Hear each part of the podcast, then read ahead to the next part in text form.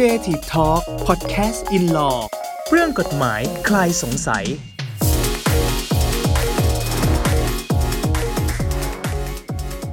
สวัสดีครับ ยินดีต้อนรับเข้าสู่รายการ Podcast in Law นะครับหนึ่งในรายการในกลุ่มของ Creative Talk Podcast นะครับ วันนี้อยู่ผมเก่งสิทธิพงศ์สิริมาเกษมครับ ค่ะ โจชวีวันคงโชคสมัยค่ะ นิกกี้ยุทธนาศรีสวัสดิ์ครับครับ รายการเอ่อ Podcast in Law เนี่ยนะฮะเราก็จะมากัน 3 คนแบบนี้นะฮะมีผมมีคุณโจแล้วก็แน่นอนมีดรมิกกี้นะฮะซึ่งจะเป็นผู้ที่ให้ความรู้เราในเรื่องของกฎหมายที่แบบว่าบางครั้งเรารู้สึกว่ามันเป็นเรื่องที่ยากเหลือเกิน แต่จริงมันเป็นเรื่องที่จำเป็นมากและอยู่ใกล้ตัวเรามากๆเลยใช่ไหมคุณมิกกี้ ใช่ครับ คือคือถามได้ทุกเรื่องนะครับ แต่ตอบได้หรือเปล่านี่อีกเรื่องนะอีกเรื่องหนึ่งเออวันนี้เราจะเราจะมาการแพทย์เออ แต่ว่าวันนี้เราเราจะมาพูดถึงเรื่องของของสิ่งที่แบบ จะเรียกว่าเป็นแบบสิ่งที่เราเจอทุกวันเลยหรือเปล่า ก็คือเรื่องความรักเฮ้ยเดี๋ยวก่อนพี่เก่งพูดงี้นี่มีคนกระทบนะ เพราะบางคนอาจจะรู้สึกว่าแบบฉันหามานานแล้วนะ ไม่ไม่แต่รักไงที่นี้เราอาจจะหมายถึง รักคุณพ่อคุณแม่ รักเพื่อนรักอะไรอย่างงี้ก็ได้ อาจจะไม่จำเป็นต้องต้องมันรักแฟนก็ได้ หรือเปล่า อันนี้ วันนี้คุณมิกกี้จะมาในคราบของเอ่อเอ่อคนที่รู้กฎหมาย แล้วก็มาในกึ่งกึ่งๆเป็นคิวปิดด้วยโอ้จะมาคุยกับเราในเรื่องของความรักกับเรื่องของกฎหมายว่ามันมีขอบเขตอะไรยังไงอะคุณมิกกี้เลยแล้วกันครับอ๋อครับผมก็ ต้องเล่าก่อนนะผมว่าเวลาเราพูดถึงความรักในลักษณะที่เป็นหนุ่มสาวเนาะมันก็จะมีความความสัมพันธ์เนี่ยอยู่หลาย ๆ แบบนะครับอ่าผมว่าเริ่มต้นก็เป็นเพื่อนกันก่อนเนาะสักพักก็เป็นอืมแฟนกันอ่าตอนเป็นเพื่อนกันก็คงมันก็คงยังไม่มีอะไรพอเป็นแฟนกันปุ๊บมันก็จะเริ่มมีความเป็นเจ้าเข้าเจ้าของโผล่เกิดขึ้นมาหน่อยละอ่าจนกระทั่งถึงจุดหนึ่งคือสองสองคนนี้รักกันชอบกันนะครับ ก็มั่นกัน พอมั่นกันปุ๊บเนี่ยมันก็จะเป็นความสัมพันธ์ที่มันใกล้ชิดขึ้นจนกระทั่งผมว่าแบบสุดตอนสุดตอนจบนั่นก็คือก็คือสมก็คือแต่งงานกันอ่านะครับ วันนี้เราจะมาเล่ากันทั้งในทั้งสามสเต็ปเลยว่าความสัมพันธ์ระหว่างคนสองคนเนี้ยมันมีมันมีอะไรเกี่ยวข้องกันบ้างอืแล้วในมุมกฎหมายเนี่ยเอ่อเขาคิดว่ายังไงบ้างอืม โอเคครับผมได้เลยครับเอาอย่างแรกก่อนแล้วกันนะ เอาเป็นแฟนกันเนี่ยอ่าเป็นแฟนกันเนี่ยต้องบอกว่าในในทางกฎหมายครับ เราไม่มีคำว่าแฟนนะเราเราเราไม่มีนิยามคำว่าแฟนเอ่อคู่รักก็ไม่มีนะครับเอ่อครับในกฎเอ่อกฎหมายเนี่ยเราจะยอมรับความสัมพันธ์ตามกฎหมาย มันจะมีแค่เรื่องของการเป็นคู่หมั่น แล้วก็การเป็นคู่สมรสมีแค่นั้นอืมนะครับดังนั้นแฟนเนี่ยมันจะเป็นความสัมพันธ์ที่เอ่อกฎหมายไม่ได้เขียนเกี่ยวกับเรื่องเนี้ยเอาไว้ตรงๆ แต่มันจะไปเกี่ยวข้องกับเรื่องอื่นแทนในความสัมพันธ์ในส่วนอื่นๆแทน ทีนี้เนี่ยอืมเวลาเราพูดถึงแฟนกันเนี่ยบางคนก็ผมก็เคยเจอบ่อยเหมือนกันว่าพอเป็นแฟนกันแล้วเนี่ยก็บางคนทำทำงานด้วยกันทำกิจการด้วยกันช่วยกันทำมาหากินตอนที่ยังไม่ได้เป็นแต่งงานยังไม่ได้เป็นคู่หมั่นกันเนี่ยแหละ มันก็จะมีคำถามขึ้นมาว่า เอ้ย แล้วตอนเนี้ยฉันเป็นแค่แฟนกันเนี่ย มันมีความสัมพันธ์หรือว่ามีความผูกพันอะไรตามกฎหมายหรือเปล่า เช่น สมมติว่าทำกิจการมาด้วยกัน พอวันหนึ่งปุ๊บเลิกกัน เอ้ยพอเลิกกันแล้ว แล้วเอ้ยของอันนี้มันเป็นของผู้ชายหรือมันของผู้หญิงหรือมันของทั้งคู่ หรือว่าหรือว่ามันเป็นของใครคนใดคนหนึ่งไอ้พวกเนี้ยก็จะเป็นประเด็นที่บางทีมันก็มาเถียงมาทะเลาะเหมือนกันวันนี้ก็จะมาไล่าให้ฟังว่ามันคิดยังไงกันบ้างนะครับอืมอืมทีนี้อืม เอ่อเวลาเวลาเป็นแฟนกันเนี่ยครับอย่างที่เล่าให้ฟังว่าความสัมพันธ์ตามกฎหมายมันยังไม่ได้แบบผูกกันอย่างนั้นเนาะมันก็เลยบอกนะก็ก็ต้องมาดูว่าเวลาทำงานด้วยกันทำกิจการด้วยกันเนี่ยสองคนเนี้ผูกพันกันแบบใดนะครับอืมเขาบอกว่าถ้าหากว่าเป็นในมุมที่เป็นความสัมพันธ์ในเรื่องของของงานของอะไรพวกนี้เนี่ยเขาบอกว่าให้ใช้ความสัมพันธ์ตามลักษณะที่เขาเรียกว่าห้างหุ้นส่วนสามัญห้างหุ้นส่วนสามัญอ่าห้างหุ้นส่วนสามัญที่ผมต้องต้องเล่าให้ฟังนะห้างส่วนสามัญเป็นคำที่มันสับกฎหมายเหมือนกันเนาะคนก็ไม่ได้คุ้นเคยโอ้มากนะครับเอ่อจริง ๆ มันคือคาว่า partnership ครับ partnership general partnership นะฮะอ่าห้างหุ้นหรือ ordinary อ๋อ partnership ห้างส่วนสามัญคือหมายถึงเอ่อเวลาที่มันมีคนสองคนนะครับ ตกลงเข้าหุ้นกัน แล้วก็ประกอบกิจการร่วมกัน แล้วก็ตั้งใจได้นะว่าจะแบ่งกำไรกันไอ้อย่างเงี้ย ทันทีที่ตกลงกันสมมติว่าผมกับพี่เก่งบอกว่า เอ้ย เราตกลงทำธุรกิจขายไอติมกันไหมลงเงินกันคนละห้าหมื่นพี่เก่งบอกเอ้ยเอาด้วยห้าหมื่นสู้ได้อะอืมสองคนลงตังค์แสนหนึ่งปึ้งอันเนี้ยเกิดความสัมพันธ์กันเป็นหุ้นส่วนในห้างหุ้นส่วนสามัญละ อืมครับอ่าซึ่งในกรณีของของผู้หญิงผู้ชายเนี่ยครับเป็นแฟนกันตกลงทำอะไรพวกนี้ด้วยกันเนี่ย อันนี้เคลียร์อันนี้ก็ชัดเจนมากเขาก็จะกลายเป็นหุ้นส่วนในห้างหุ้นส่วนสามัญทันทีดีเนี้ยมันก็จะเอากฎหมายตัวนี้มาปรับใช้อ่าความยากในเรื่องนี้จะมีนิดนึงครับ คือด้วยความที่เวลามันเกิดมันเกิดด้วยการตกลงปากเปล่าอืมดังนั้นเนี่ยเอ่อเวลาพิสูจน์ก็อาจจะมีเรื่องที่ต้องที่ต้องใช้ ก็เรียกว่าใช้หลักฐานเยอะขึ้นเนาะต้องใช้ความพยายามเยอะขึ้นหน่อย แต่กฎหมายรองรับว่าความสัมพันธ์เนี้ยมันเกิดขึ้นจริงแล้วมันก็มีอยู่จริงอืมทีนี้เอ่อความสัมพันธ์ระหว่างระหว่างหุ้นส่วนในห้างหุ้นส่วนเป็นยังไงบ้าง มันก็มีทั้งเรื่องดีและเรื่องไม่ดี มันก็จะมีเรื่องที่เอ่อก็ร่วมทุกข์ร่วมสุขกันเนาะอ่าเอาร่วมสุขก่อนอันนี้ผมว่าทุกคนชอบ ถ้าร่วมสุขก็คือหมายถึงว่าเวลาเราทำธุรกิจขึ้นมาปุ๊บในในในรูปแบบที่เป็นหุ้นส่วนในห้างหุ้นส่วนเนี่ยครับ เมื่อมีกำไรจะต้องแบ่งกัน อืม ยึดคนเดียวไม่ได้ครับกำไรก็ต้องแบ่งกันก็ตามที่ตกลงกันไว้จะเป็นเท่าไหร่ยังไงก็สุดแท้แต่โดยมากส่วนใหญ่ก็ถ้าสองคนก็ครึ่งครึ่งๆนะนี่ก็ง่ายๆนะครับเพราะสองคนฟอร์มกันเป็นกันเป็นหุ้นส่วนในห้างหุ้นส่วนได้ละ อันนี้ก็ง่าย ๆ แต่ถ้าเป็นกรณีที่เอิ่มเป็นร่วมทุกข์อืมร่วมทุกข์คือเขาบอกว่าไงครับหุ้นส่วนเนี่ยเมื่อเป็นหุ้นส่วนในห้างหุ้นส่วนสามัญแล้วอะครับเอ่อถ้ามีความรับผิดใด ๆ เกิดขึ้นก็ตามที่เกี่ยวข้องกับกิจการของห้างนั้นเนี่ยครับทุกคนต้องร่วมรับผิดโดยไม่มีจำกัด อืมอืมอืมอ่าอ่าเอาให้โหดหน่อยสมมติสมมติเออสมมติสมมติเอ่อสมมติผมผมอ่าผมไปทำกับเพื่อนกับเพื่อนก็ได้ใช่ไหมไม่จำเป็นต้องเป็นแฟน อันนี้ผมถามจริงๆไม่ไม่ต้องแฟนไม่ไม่ต้องไม่ต้องแฟนกันใครก็ได้ครับอ่าสมมุติผมทำกับเพื่อนอ่าอืมใช่ไหมอ่าทำกับคุณครับโจก็ได้ ปรากฏเอ่ครัอคุณโจไปแอบค้าของเถื่อนมางี้อ่า เออใช่ไหมครับแล้วครับแล้วค้าในในนามของบริษัทแล้วคือคือเอาบริษัทไปซื้อของเถื่อนมาขาของยของหุ้นส่วนอ่าของห้างหุ้นส่วนในอ่าห้างของห้างหุ้นส่วนโอเคอ่าห้าห้างงหุ้หุ้นนส่ส่ววนนเนี่ยสามัญอ่าสามัญเนี่ยอืมครับเออ แล้วเกิดว่าโดนจับนี่คือผมโดนด้วย ก็ต้องขึ้นอยู่กับว่า ไอ้ตอนทำนะฮะตอนนั้นพี่เก่งรู้เปล่าอืม แล้วถ้าไม่รู้รู้ล่ะอ่าถ้าไม่รู้เนี่ยมันก็อาจจะเป็นมันก็อาจจะเป็นเหตุที่เราไม่ต้องรับผิดก็ได้ คือหมายถึงว่ามันต้องแยกกันนะครับว่ามันเป็นความรับผิดที่เป็นส่วนตัวอืมหรือเป็นความรับผิดของกิจการ ถ้าอ่าเป็นเรื่องค้าอ่าของเถื่อน ถ้าเป็นเรื่องค้าของเถื่อน แล้วทุกคนรวมหัวกันค้าของเถื่อน เอออมอันเนี้ยต้องรับผิดโดยไม่มีจำกัดทั้งคู่แหละ แต่ถ้าอืมเกิดว่ามันเป็นเรื่องส่วนตัว แล้วเราไม่รู้เรานึกว่าเราขายสุจริตอืมอันเนี้ย อันเนี้ยไอ้เรื่องไอ้เรื่องที่เราจะต้องไปติดคุกไหมนะเราคงเราคงไม่โดนอยู่แล้วอ๋อโอเคโอเคโอเค เข้าใจอ่าคือถ้าเกิดว่าใช้คำว่าสมรู้ร่วมคิดไหมอันนี้ก็คือสมรู้ร่วมคิดอะไรอย่างงี้ใช่ไหมถ้าถ้ารู้กันก็คือสมรู้ร่วมคิดยังไงยังไงก็ต้องรับผิดชอบด้วยกันอยู่แล้ว แต่ว่าอืมเอ่อกรณีอันนี้อาจจะคลาสสิกหน่อย ผมยกตัวอย่างอันหนึ่งก็ได้ครับสมเอ่ออันนี้ผมชอบมากเลยนะคือผมเห็นผมเห็นพวกเอ่อพวกรถร่วมบริการนะครับ ช่วงนี้เราอาจจะเคยเห็นไม่ค่อยเห็นเท่าไหร่แล้วเนาะแบบช่วงนี้อยู่บ้านกันตลอดนะครับอ่าเอ่อรถร่วมบริการเนะครับจะเป็นรถที่ผมว่าเป็นแพทเทิร์นที่น่ารักมากเลยครับผมจะเห็นว่ามันจะเป็นรถของเอกชนที่เอ่อจะมีสามีภรรยานะครับ ซึ่งจริงๆเขาเป็นแฟนกันนะเขาไม่ได้จดทะเบียนสมรสอ่าเขาก็จะจูงมือกันแล้วก็ไปเช่ารถ แล้วก็จ่ายค่าคิวจ่ายค่าเช่ารถแล้วก็มาขับกัน สามีเป็นคนขับ ก็คือแฟนน่ะเป็นคนผู้ชายเป็นคนขับ ส่วนส่วนผู้หญิงเนี่ยก็เป็นกระเป๋ารถเมย์โอ้โหแพทเทิร์นนี้ผมเจอบ่อยมากบางทีมีลูกหิ้วขึ้นมาด้วยอ่าผมเจอบ่อยอ่าอ่าอ่านนะครับ อะทีนี้พอยก็คือสองคนเนี้ความสัมพันธ์เป็นอย่างไร ความสัมพันธ์เนี่ยตามกฎหมายก็มองว่าอะสองคนเขาตกลงมาทำงานด้วยกันก็คือเนี่ยวิ่งรถรับผู้โดยสาร ได้ตังค์มาไปจ่ายค่าเช่า ไปจ่ายค่าน้ำมัน ไปจ่ายค่าคิว ได้ตังค์มาก็ไปแบ่งกันมาใช้ในมาใช้ในครัวเรือนครับไอ้แบบนี้เนี่ยกฎหมายก็มองว่ามันคือความสัมพันธ์ในรูปแบบที่เป็นหุ้นส่วนในห้างหุ้นส่วนสามัญอืมอืมเออพอเป็นอย่างนี้ปุ๊บแปลว่าอะไร แปลว่าสมมตินะอ่าคุณผู้ชายเนี่ยขับรถฝ่าไฟแดงครับ ไปชนมอเตอร์ไซค์ตุ้มบาดเจ็บสาหัสอืม คำถามก็คือ เอ๊ะ ผู้หญิงที่เก็บตังค์ก็แก๊กก็แก๊กอยู่ตรงนั้นเนี่ยเขาต้องรับผิดชอบด้วยหรือเปล่า อืม คือคือคือถ้าอย่างนี้คือมันมันมันในธุรกิจนะมันมันเกิดเหตุการณ์ในธุรกิจ ใช่ไหมฮะ มันมันใช่ครับไม่ใช่เรื่องส่วนตัวนะผมคิดว่าอย่างเงี้ยก็ต้องร่วมกัน ร่วมกันช่วย อืมแต่พี่เก่งแต่คนขับเขาขับเองนะ แต่โจโจสมมติโจเป็นกระเป๋าเอานี่นี่จำลองตัวเองเป็นกระเป๋าเรียบร้อยโจก็ทำหน้าที่ของโจอยู่สบายๆอะ เก็บเงินอะไรก็ปกติ แต่เป็นความประมาทของเขาเองนะอืมเขาขับรถของเขาเองนะ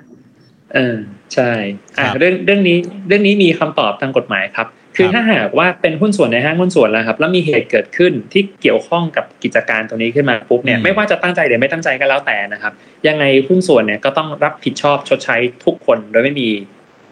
เพดานหารกันอย่างนี้เหรอก็ถูกต้องคือคือจริงๆไม่ถึงกับหารกันนะครับผมต้องใช้คำนี้ว่าต้องร่วมรับผิดคือหมายถึงว่า ก็คือก็ต้องก็ต้องช่วยกันรับผิดชอบกันทั้งคู่นั่นแหละทั้งนั้นที่กระเป๋านี่ไม่ทำอะไรเลยนะกระเป๋าก็คือแค่เก็บตังค์เฉยๆคนขับไปขับชนใช่เพราะมันเกิดขึ้นในระหว่างที่ทำงานโอเคโอเคอะขอสลับกันอีกนิดหนึ่งสมมติว่าเปลี่ยนใหม่คนขับก็ขับดีๆคุณผู้ชายขับดีๆปรากฏว่ามีปรากฏว่ามีผู้โดยสารขึ้นมาลวนลาม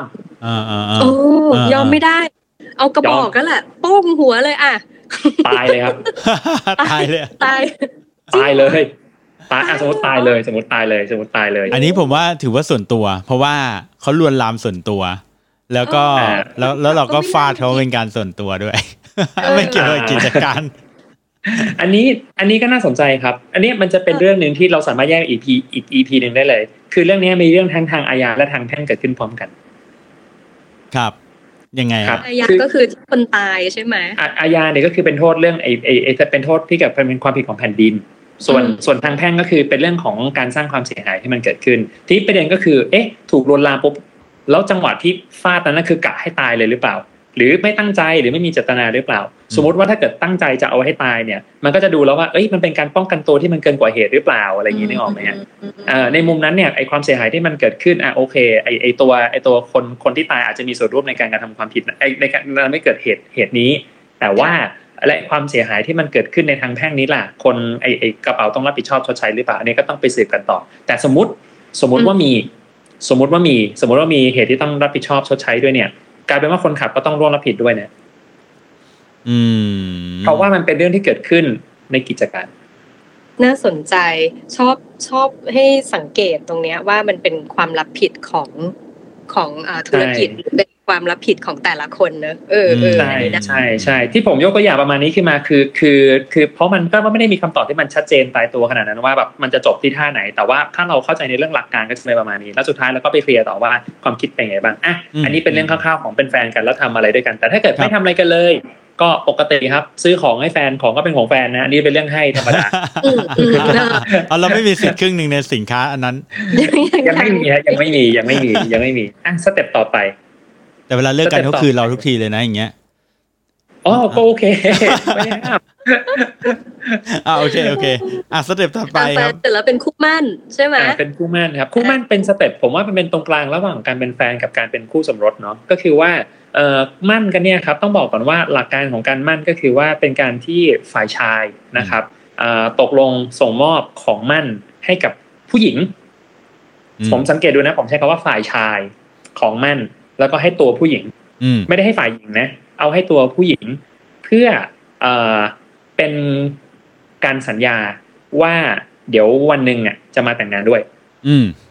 อืมวันหนึ่งจะมาสมรสด้วย ซึ่งโดยหลักการนะครับของมั่นเนี่ยก็จะเก็บไปที่ผู้หญิง จะเป็นของอะไรก็ได้นะ เราชอบคิดว่าของมั่นต้องเป็นแหวนมั่นจริงๆไม่จำเป็นนะ ของมั่นเป็นอะไรก็ได้นะเขาไม่ได้บังคับ ของมั่นเป็นต้นกล้วยก็ได้ครับ แล้วแต่อืม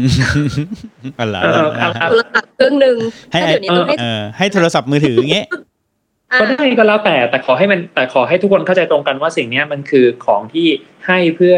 สัญญาว่าวันหนึ่งจะมาแต่งงานด้วยโอเคอะอีกวันหนึ่งจะพัฒนามากกว่านี้นะอันนี้ความรู้อ่าใช่ใหม่เออครับใช่ประเด็นก็คือไอ้ของมั่นเนี่ยครับเอ่อมันเป็นของที่เมื่อให้ผู้หญิงไปแล้วเนี่ยผู้หญิงก็จะเป็นคนเก็บเอาไว้นะครับ ผู้หญิงเป็นคนเก็บเอาไว้ ถ้าวันหนึ่งฝ่ายชายเปลี่ยนใจผู้ตัวอืมผู้ชายเปลี่ยนใจนะ ก็ไม่ต้องคืนก็ยึดเลยอ๋อเหรอเออ ใช่ ผู้หญิงยึดได้เลย เพราะผู้ชายเปลี่ยนใจไม่แต่งงานด้วยแล้วอ่าอืมครับอืมแต่ถ้าผู้หญิงเปลี่ยนใจ ผู้หญิงก็คืน จบอ๋อครับ แสดงว่าถอนมั่นคำว่าถอนมั่นเนี่ยครับเกิดขึ้นได้ก็ต่อเมื่อผู้หญิงไม่อยากจะให้มันมีต่อแล้วแบบนั้นอ๋อปะไม่ไม่ครับ จริง ๆ ใครก็ได้ครับ จะเป็นผู้ชายหรือผู้หญิงเนี่ยเอ่อคนเรามาเปลี่ยนใจกันได้นั่นเราก็ไม่ว่ากันอืมนะครับ คือเราเราวันหนึ่งเราก็รู้สึกไอ้ยคนนี้มันเริ่มไม่ใช่ละ มันเริ่มไม่ได้ละ เราก็สามารถ เราก็สามารถไปถอนมั่นได้ ซึ่งการถอนมั่นฝั่งผู้ชายจะเสียเปรียบนิดนึงคือตรงที่ว่าให้ของมั่นเข้าไปแล้วนี่คือต้องให้ไปเลย เราไม่สามารถไปทวงคืนได้ แต่ถ้าวันหนึ่งฝ่ายหญิงเป็นคนผิดสัญญามั่นแทน ผู้หญิงบอกว่าไม่เอาไม่อยากแต่งกับเธอละ อันเนี้ยผู้หญิงก็มีหน้าที่ก็ต้องคืนของมั่นไป อ่าโอเคคนเขียนเออคนเขียนแต่ทีนี้าจะเป็นใช่แต่ทีนี้ความสัมพันธ์ของการเป็นคู่มั่นกันเนี่ยครับมันยังไม่มีความสัมพันธ์ในเรื่องของทรัพย์สินในลักษณะที่จะเป็นคู่สมรสได้นะครับ แล้วก็เอ่อไม่ได้เป็นเหตุที่จะให้อยู่กินกันฉันสามีภรรยาได้ด้วยนะ เพราะการมั่นคือ จะไปแต่งงานกันในอนาคต ดังนั้นเนี่ยมันไม่มีเหตุที่มันจะบังคับได้ว่า เอ้ย เธอกับฉันเนี่ยจะต้องแบบเป็นสามีภรรยากันแล้ว อืมอ่ามันเคยมีอืมครับอ่าครับอะพี่เก่งว่าก่อนอ๋อโอเคโอเคเอามิกกี้ก่อนดีกว่าผมผมอยากฟังฟังไปอ๋อเรื่อยๆแล้วเดี๋ยวผมมันจะเคยมันเคยมีอยู่ดีกาหนึ่งผมว่านี่ก็น่าสนใจดีแต่มันเก่าแล้วนะ ผมว่าก็ยังดีเบตได้อยู่ครับเอ่อสมมุติว่าเรามีคู่หมั่นนะเราเป็นผู้ชายนะมีผู้หญิงเป็นคู่หมั่นนะปรากฏว่าเอ่อต่างจังหวัด อะเอ่อก็จะแบบมีมีแบบพวกงานวัดอะไรพวกนี้เนาะก็ปรากฏว่าคู่หมั่นเราเนี่ยครับ ก็เอ่อซ้อนท้ายมอไซค์เพื่อนครับอืมเอ่อผู้ชายนะแล้วก็ไปเที่ยวงานวัดคำถามก็คือเฮ้ยไออย่างนี้นี่ไอไออย่างนี้นี่แบบขอถอนมั่นเลยได้ไหมไปทำให้เกิดความเสื่อมเสียอะไรยังไงไหมอะไรพวกเนี้ยคือเรื่องนี้มันมันมันมันเป็นดีกาข้อได้จริงแบบเอาฟังง่ายๆประมาณนี้ก็พอ อืมอ่าคิดว่าไงฮะถอนมั่นเลยได้ไหมผู้ชาย คือถอนมั่นแล้วเพื่อจะได้เอาแหวนกลับคืนมาใช่ไหมพอยเอาของมั่นคืนมาของเป็นอะไรก็ไม่รู้เหมือนอ่ากันถอน เพราะว่าเขาไปซ้อนมอเตอร์ไซค์อย่างเงี้ยเหรอเอาไปซ้อนมอไซค์คนอื่นอืมผมว่าถ้าถ้าแค่ซ้อนมอเตอร์ไซค์เนี่ยมันไม่น่าได้นะ แต่มันต้องแบบมีความความผิดในอืมผมว่าไม่ได้ มันมันผมว่าไม่ได้อยู่แล้ว อืมครับอ่าครับแต่โดยแต่โดยเจตนา เอ๊ะทำไม แต่อันนี้คิดเองไม่ใช่ว่าเตรียมกันว่าถ้าคนหนึ่งจะต้องคิดไม่เหมือนกันไม่ใช่ครันะบเออเอ่อ ความคิดอะคิดว่า ถ้ามันไปซ้อนมอเตอร์ไซค์มันไม่ใช่ มันไม่ใช่ธรรมดาซ้อนมอเตอร์ไซค์อ่าแบบที่ต้องมีกรณีให้มาคุยกันอย่างเงี้ยแสดงว่าต้องไม่ใช่แบบซ้อนข้างๆอย่างเงี้ยแล้วมันต้องซ้อนในที่ท่าทีอะไรบางอย่าง ก็เพื่อนมันไม่มีรถยนต์อะเพื่อนมันไม่มีรถยนต์ ถ้าเพื่อนมีรถยนต์มันนั่งข้างๆนั่งนั่งหน้ารถยนต์เออนั่งนั่งข้างๆอะนั่งนั่งข้างคนขับกับนั่งซ้อนท้ายมันก็เหมือนกันปะ แต่โดยเจตนาถ้ามีการมาเมาส์มอยขนาดเนี้ยท่าทางมันต้องไม่ธรรมดาแต่นี้ถ้าสมมุติอ่าแบบมีการทะอ่าทำให้อีกฝ่ายหนึ่งรู้สึกเหมือนแบบเฮ้ยทำไม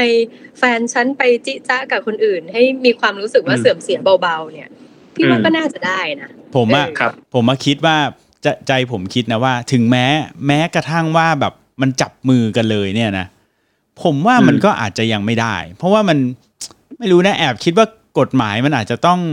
หักล้างได้ด้วยด้วยกฎหมายครับเข้าใจไหมสมมติแบบนึกออกครับต้องมีสเอแตนอดาร์ดมันต้องแบบมีมาตรฐานบางอย่างอืมเออเออไม่ใช่แค่อารมเข้าณ์ใจอะครับเข้าใจอ่าอ่าลองลองฟัคืงอคือเอาคุณนิกกี้ถ้าเกิดถ้าเกิดเอาแค่เมื่อกี้นะครับ ที่เล่าให้ฟังเมื่อสักครู่นี้เนี่ยยังไม่เป็นเหตุให้ถอนมั่นได้นะครับอืมอืมคือมันมันมันเบาบางเกิน มันต้องมันต้องมีความเสียหายมีความเสียชื่อเสียงหรือมันมีอะไรที่มันหนักกว่านั้นอ่าลำพังแค่เสียชื่ซ้อเสียงอนมอไซค์แต่ แต่แต่ว่าในคดีเนี้ยตอนผมอ่านผม อันนี้ผมอ่านในสมัยเรียนนะ ผมก็คิดต่อเลยอีผู้ชายนี่เยอะเหมือนกันนะเนี่ยขี้หึงขี้หึงนี่คืเฮ้ยอท่าทางที่หึง แล้วก็ภรรแล้วก็แล้วก็คู่มั่นคงคงคงสวยด้วยอะไรอย่างเงี้ยอ่าก็แบบรู้สึกเอ้ยห่วงนะอะไรอย่างเงี้ยความจริงทำความจริงไได้ไม่ได้ผู้หญิงแค่แค่ไปซ้อนมอไซค์รับจ้างเอออ๋ออันนี้ไปอันนี้ไปกับแก๊งไปกับแก๊งอ๋อเขาบอกว่าไปเซีกับยมแก๊งซีอะไรเงี้ยผู้ชายก็คิดมากอะไรเงี้ยอันนี้ก็เป็นเออก็เป็นเรื่องหนึ่งอะโอเค อันนี้คือของของเรื่องมั่นทีนี้มาเรื่องแต่งงานบ้างนะครับ เรื่องแต่งงานเนี่ยเอ่อผมอยากเล่าให้ฟังอันนึงเหมือนกันเอ่อเคยได้ยินคำว่าสินสอดเนี่ยครับครับสินสอดครับก็คือเงินสินที่สอดเอ่อหรือทรัพย์สมบัติที่ให้เจ้าสาวนะ ผู้หญิงเนาะตอนแต่งตอนแต่งงาน เอออ่าสินสอดเนี่ยครับมันก็มีความสัมพันธ์ตามกฎหมายด้วยเหมือนกัน อันนี้จะเป็นความสัมพันธ์ระหว่างระระหว่างตัวฝ่ายชายกับพ่อแม่ฝ่ายหญิงอืมญาติผู้ใหญ่ฝ่ายหญิงละมันคือมันคือเป็นของที่เขาเรียกว่าเอ่อเป็นการแสดงความขอบคุณที่ยอมให้ ที่ยอมให้มาแต่งงานด้วย อ่ายอมยกลูกสาวให้ อะไรอย่างนั้นอืมซึ่งซึ่งซึ่งบางคนก็จะคิดมากบอกว่างี้ขายลูกสาวกินอะไรก็ว่าไปอ่าอะไรอย่างเงี้ยโอเคเออเรียกสินสอดอ่าเท่าไหร่ก็ว่าไปอะไรเงี้ย ซึ่งอันนี้ยังดีนะฮะเรายังไม่เรียกสิ่งนี้ว่าค้ามนุษย์อันนี้อันนี้ก็ยังโอเคอยู่ก็เป็นเรื่องใช่ เออ เออจริง อันนี้ก็ยังอยู่ในเป็นขนบธรรมเนียมประเพณีที่ที่วัฒนธรรมที่ที่ไทยก็ยังมีอยู่ แล้วกฎหมายก็รองรับด้วยนะว่าสินสอดเป็นสิ่งที่สามารถให้กันได้ ดังนั้นเนี่ยจะเรียกร้องเท่าไหร่ก็แล้วก็แล้วแต่ครับแล้วแล้วแต่จะเรียกเลย ได้ก็โอเค ไม่ได้ก็ก็จบแค่นั้นเองครับครับอืมอันนี้ก็จะเป็นตัวไม่ใช่ของที่ให้ผู้หญิงนะอันนี้จะเป็นของที่ฝ่ายชายให้กับพ่อแม่ฝ่ายหญิง ให้กับญาติผู้ใหญ่ฝ่ายหญิงเพื่อขอบคุณที่เขายอมให้สมรสด้วย ทีนี้พอมาสมรสกันปุ๊บเนี่ยครับ ประเด็นก็คือเวลาที่เราพูด ถึงกฎหมายเนี่ยครับกฎหมายเนี่ยเรามองว่าอย่างไรเรียกว่าสมรสกันแล้วแต่งงานกันแล้วถูกต้องตามกฎหมาย เราไม่ได้ดูที่การจัดงานแต่งการจัดงานเลี้ยง ไม่ได้ดูว่าเรามีแบบโยนดอกไม้ไหมไม่ได้มีตัดเทียนไอไอตัดไอตัดเค้กเป่าเทียนพวกนี้ไม่มีนะอืมเราจะดูเราจะดูแค่ว่า มันมีทะเบียนสมรสของสองคนนี้หรือยังดูแค่นั้นครับเลยจบอืมซึ่งเอ่อทะเบียนสมรสเนี่ยครับเอ่อตามกฎหมายเขาบังคับแค่นี้ครับ ว่าการการจดทะเบียนสมรสเนี่ยครับ จะต้องทำต่อหน้านายทะเบียนครับ นายทะเบีแต่ยนไม่ได้บอกว่าทำที่ไหน ครับ แต่ซึ่งหมายความว่าเขทำที่ไหนก็ได้ อืมใช่ ปกติเราชอบไปสำนักงานเขตเนาะก็คือไปโดยเฉพาะถ้าเป็นช่วงวาเลนไทน์บางรักบางซื่อเนี่ยโอ้โห ตัวดีเลยอ่าก่อนเออซึ่งหรือบางทีก็ไปแก้เคล็ดที่บางพลัดอะไรอย่างงี้เออบางจากบางพลัดก็จะลำบากหน่อยอะไรอย่างนี้ ซึ่งซึ่งถ้าเราอยู่เขตหนึ่งเราไปจดอีกเขตหนึ่งก็ได้ ไม่มีใครห้ามครับจดที่ไหนก็ได้ขอให้ต่อหน้านายทะเบียน ดังนั้นเนี่ยก็เลยเป็นที่มาพวกสมรสแบบไอ้ไอ้จดทะเบียนใต้น้ำจดทะเบียนอ๋อบนฟ้าอะไรพวกนี้คือนายทะเบียนก็ต้องดำลงไปด้วย ถูกต้องแล้วนายทะเบียนก็ต้องแบบไปไปพาราชุดกับเราด้วยอะจริงในทะเบียนอาจจะเป็นคนคิดกิมมิกเหล่านี้เองเพราะว่าเบื่อแล้วอยู่แต่สำนักงาน หรือถ้าเกิดเราเคยเห็นงานงานงานแต่งงานบางงานนะครับ บางทีอะมีการเชิญเชิญนายทะเบียนอะไปอยู่ในงานแต่งเลยก็มีเซ็นกันตรงนั้นเลยก็มีเหมือนกัอ่านใช่เคยเห็นเคยเห็นครับครับเออคเพรับราะกฎหมายไม่ได้ห้ามก็คือแต่งก็คืออันนี้คือจดทะเบียนสมรสถูกต้องตามกฎหมายอืมสองคนก็จะได้อ่าทะเบียนสมรสกันคนละใบก็ถือว่าได้รับรู้แล้วว่าตอนเนี้ยคือเรียกว่ามีรัฐเป็นพยานแล้วว่าสองคนเนี้ยอ่าเป็นสามีภรรยากันอืมซึ่งการเป็นสามีภรรยากันตรงนี้นะครับก็จะเกิดความสัมพันธ์ตามกฎหมายในระดับที่มันสูงขึ้นนะครับอืมตัวที่ผมอยากเล่าวันนี้ก็คือเป็นเรื่องของคำว่าสินสมรส กับสินส่วนตัว ครับครับสินสมรคำสว่ากับสินส่วนตัวใช่นะอืมสินสมรสกับสินส่วนตัวนะครับ สินสมรสเนี่ยนี่ชัดเจนมากก็คือสิ่งใดก็ตามครับ ที่ทำมาหาได้ตั้งแต่เป็นสามีภรรยากันตามกฎหมายปุ๊บเนี่ย อันเนี้ยเป็นของทั้งคู่ อืม ก็คือเป็นของที่หามาแม้ว่าผู้ชายจะเป็นคนหามาฝ่ายเดียวนะ แต่อันเนี้ยจะกลายเป็นของผู้หญิงด้วย หรือถ้าผู้หญิงหามาฝ่ายเดียวจะกลายเป็นของผู้ชายด้วยอืมของเหล่านี้จะกลายเป็นสินสมรสยกตัวอย่างเช่น สมมติว่า ผู้ชายผู้หญิงแต่งงานกันแล้วปรากฏว่าผู้หญิงเป็น working woman นะครับแบบเป็นผู้หญิงทำงานแล้วผู้ชายเป็นพ่อบ้านครับผู้หญิงเนี่ยเป็นคนทำมาหาเงินเอาเงินมาจุนเจือใช้จ่ายในครอบครัวอะไรก็แล้วแต่ อันนี้ไม่น่าเชื่อนะเงินที่ว่ามานี้เนี่ยไม่ใช่ของผู้หญิงคนเดียวนะเงินที่ว่าเนี่ยกลายเป็นของผู้ชายด้วย ครับครับ ถึงแม้ว่าผู้ชายเอจอริงๆอาจจะไม่ใช่พ่อบ้านก็ได้อาจจะนอนอยู่บ้านเฉยๆไม่ทำอะไรเลย ก็ถือว่าเป็นของเออผู้ชายด้วย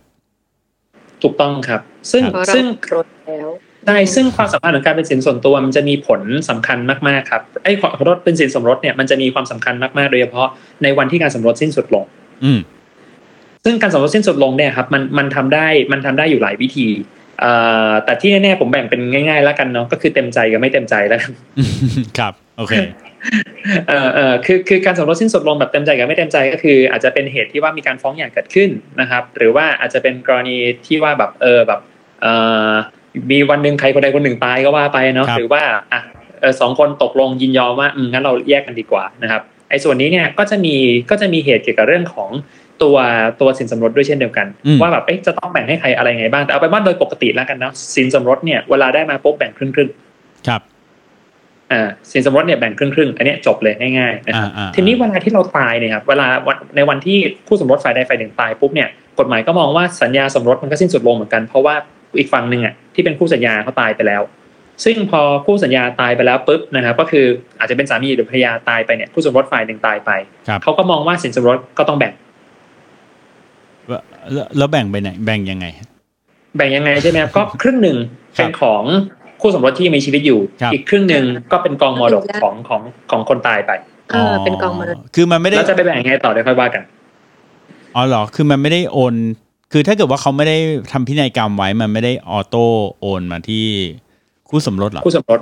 เอ่อไม่ครับไม่ครับ มันมันมันอาจจะมาหรืออาจจะไม่มาก็ได้ มันมันคือคือคู่สมรสเนี่ยจริงๆได้แล้วแหละถ้าเป็นคู่สมรสตามกฎหมายเนี่ยได้แล้วแหละแต่ว่าอาจจะได้ไม่เต็มหรืออาจจะไม่ได้เลยก็ได้นะ อันนี้ก็ต้องไปดูว่าเอ่อกฎหมายว่าอย่างไรยังไงบ้าง แต่ถ้าเกิดว่าไม่ได้เขียนพินัยกรรมไว้คู่สมรสจะต้องได้อยู่แล้ว อาจจะได้มากได้น้อยเนี่ยแล้วแต่กฎหมายเขียนว่ายังไงแต่ถ้าเขียนพินัยกรรมมีลุ้นว่าจะไม่ได้นะเพราะจะไม่ยกให้เลยก็ได้ เออเออเออเป็นไปได้ครัเอบอ อันนี้ก็อันนี้อันนี้ก็ว่าไป แต่ถ้าเกิดเป็นอีกกรณีคือสินส่วนตัวสินส่วนตัวโดยปกติคือจะเป็นของที่ได้มาก่อนสมรสครับ